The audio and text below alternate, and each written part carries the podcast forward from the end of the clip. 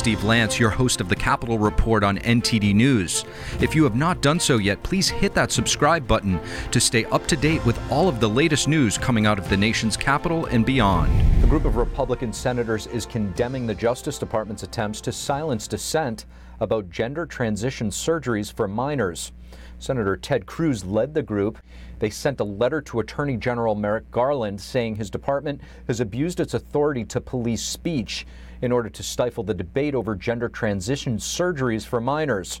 The senators are demanding the DOJ's communications with the American Academy of Pediatrics, American Medical Association, and Children's Hospital Association. They say this is to conduct congressional oversight and bring accountability. Earlier today, a total of at least 5 on-duty police officers were shot across the country. This alarming trend brings to light the drastic increase of crime across our nation. Here to assess, we have Representative Diana Harshbarger. Congresswoman Diana Harshbarger, thank you so much for joining us. Yes, my pleasure. Congresswoman, at least 5 police officers were shot this morning in between Pennsylvania and Illinois. What do you think is the driving force behind this lawlessness and rise in crime? Well, it depends on who's running the city or the state. And we're seeing that rise in crime in blue states. You know, they take their cue from leadership. And I'm here to tell you, Steve, you look at Philadelphia, you look at New York, you look at these places where they have Democratic leaders, and lawlessness breeds lawlessness. I say this all the time. Why would you even want to go into law enforcement when you face risk every day? Just, you know, giving somebody a warrant, or just going to check on domestic violence, or even a well check, that you're not going to come home to your loved ones. It's pathetic that they wouldn't have the backs of law enforcement in these areas. Another issue for you here. Some of your colleagues over in the Senate have raised concerns about the Department of Justice inserting itself to stifle free and open discussion, specifically on this issue with regard to life-altering gender reassignment surgery for minors. Are these social issues going to motivate people to vote in the midterms, do you think? Well, it's certainly going to motivate my district, and any parent who loves their children, you're going to do what's right for your children. You know, in the state of Tennessee, Vanderbilt University is what is prevalent right now. When you see the words pediatrics, transgender clinic, all that in one sentence, you know, those two words should never be used together, pediatric and transgender. That should be a red flag. And some of the things that they've uncovered doing investigations there is that they have talked to children as young as 6. Now, I have grandsons that are 5 and 7, and you want to rile a grandmother up or a mom and dad, that's how you do it, is confuse those precious children, as for them wondering what their gender identity is. Do you really think you're a boy? Do you really think you're a girl? That is really, it's an abomination. And they stopped that, you know, the clinic from rendering any more services right now. But that's not the only place. There are many other clinics across this country. And yes, I get questioned about that every time I step out in any county I go to, because this is something that you never heard of even a few years ago. But also uncovered are some videos that say this is a moneymaker. And when you put children on puberty blockers and just let them see if that's going to help with the issue, they can decide, you know, what can they decide at 6 or 7 years old? For God's sakes, what color shirt they want to wear. Not if they think they're a girl or a boy. Like I say, common sense is not common, and it's in short supply in D.C. and a lot of other states.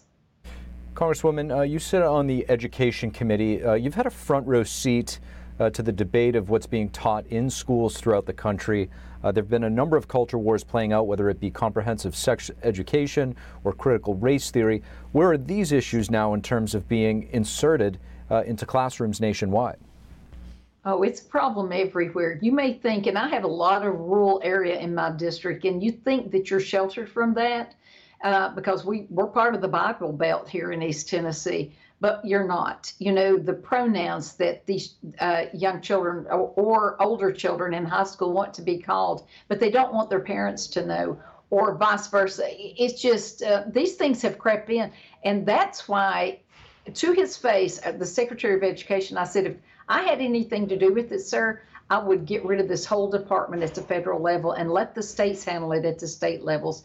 And you saw what happened in Virginia when they elected their governor, Governor Youngkin. He ran on education. Parents should absolutely have the say-so in what their children are taught and what they choose to learn. And, you know, for them to call the parents the, you know, have the DOJ to go after those parents and call them terrorists or a threat is just, it's unbelievable.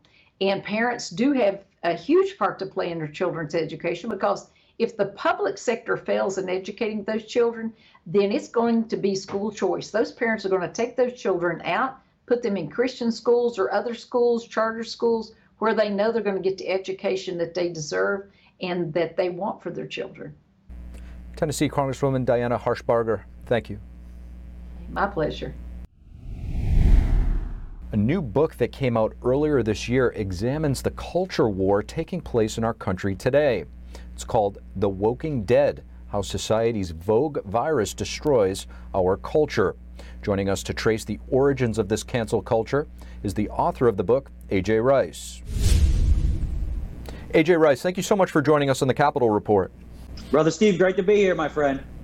Now, I do want to ask you about your book, Woking Dead, excellent book. Talking about woke culture and cancel culture, it seems to have only recently emerged in society. However, the concept of these ideologies has been around for a long time. How do you think we gradually got to this point? Look, it's incremental totalitarianism, right? So they take an inch, they take a mile, they take an inch, they take a mile. I mean, look, there's always been political correctness. There's always been the nanny state. But with wokeism, I mean, look, at the core of this, it's cultural Marxism. So in a sense, you know, you can blame Murphy Brown and the pantsuit Gen X mafia from the mid-'90s all day long, but you really have to go back to pre-World War I. And, you know, Marxists, they show up here and they look around. They've got Marx in one hand. They've got Italian philosopher Antonio Gramsci in another. And they think to themselves, wow, this place has a thriving middle class. I'm not sure we can get a workers' revolt here. Because you have to understand, and this audience knows this, most of the times when Marxists or, you know, any of its variations overthrow a kingdom or a government, it's usually a peasant revolt. So they knew they weren't going to get a peasant revolt from us because our blue-collar workers are patriotic. They fight in our wars. They probably fought in the Civil War. They fought in the Spanish-American War. They're about to fight in World War I. And it dawned on them, we need different foot soldiers. And Steve, you know who these guys are, because it's the same villains we're fighting today. They infiltrated academia, Broadway, the silent picture industry, which became Hollywood, academia, and then they found home in the Democrat Party of Margaret Sanger and Woodrow Wilson. And if you fast forward 100 years, it's the same people we're fighting.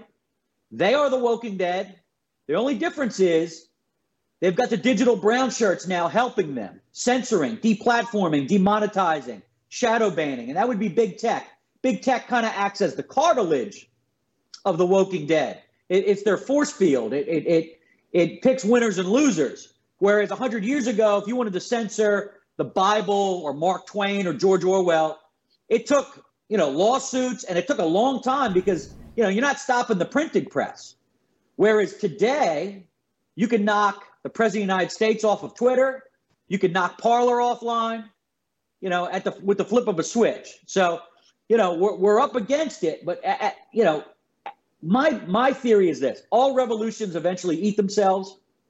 And I don't think the run-of-the-mill person in America likes cancel culture, likes critical race theory. You know, they don't want Steve and Gary or let's say Jim and Gary going into the women's locker rooms, right? They don't want that. They don't want the trans mafia coming after their children, grooming their children. So when you see people like Bill Maher, who by no means agrees with Lance and Rice on much, but when you see him out there saying, hey, stop this nonsense, James Carville, stop this nonsense, we're going to lose if we keep going down this woke path, you know, that tells me something. It really does. It tells me that it's the tyranny of the minority. A lot of fascinating points, AJ. I mean, you mentioned academia and cultural Marxism. One of the incubators for this woke culture is on college campuses. What do you think college students can do to escape the grasps of this ideology that's just permeating? Well, you know, I mean, I was in college right around the time of 9/11, so the late 90s, early 2000s. And, you know, even back then, you know, I didn't have a smartphone. I couldn't videotape them the way I can videotape them now if I was there. Look, a lot of people, you have to make a choice. You go to war with your professor and you get a C. Wear a GoPro camera, right? Go in there like a police officer, right? Bring your own syllabus. That's what I used to do. I was a crazy person. So the teacher on day one would hand out their crazy left-wing syllabus. And back then, it wasn't as nuts as today. And then on day two, I would hand out the counter syllabus. So, you know, if you don't want to read this garbage and that garbage, because I was in the humanities department. And that's the funny thing, Steve. I mean, a lot of this woke craziness used to just be contained in the humanities department of some liberal arts college. But now it's in pre-K all the way up through, you know, law school. So we're fighting them now at every level. Whereas in the past, you know, if you were an engineering student or you were trying to get an MBA, you really didn't run into this diversity, equity, and inclusion garbage. But now it's everywhere. It's even in math, for God's sakes. I mean, it's crazy. But again, it looks like they have the power. They do not have the power. You have to fight back. You know, you could put your head down and do what the teacher says and get an A. But I don't think the people that watch this show, I don't think they're the compliant type. AJ Rice, author of the new book, The Woking Dead. Really appreciate your time. Sir, you're a patriot. Keep fighting. I just want to thank everybody for listening to this episode. If you enjoy our content, please leave us a rating and a review, as it really goes a long way in helping us spread the truth. Until next time, I'm your host, Steve Lance at NTD, and we'll see you soon.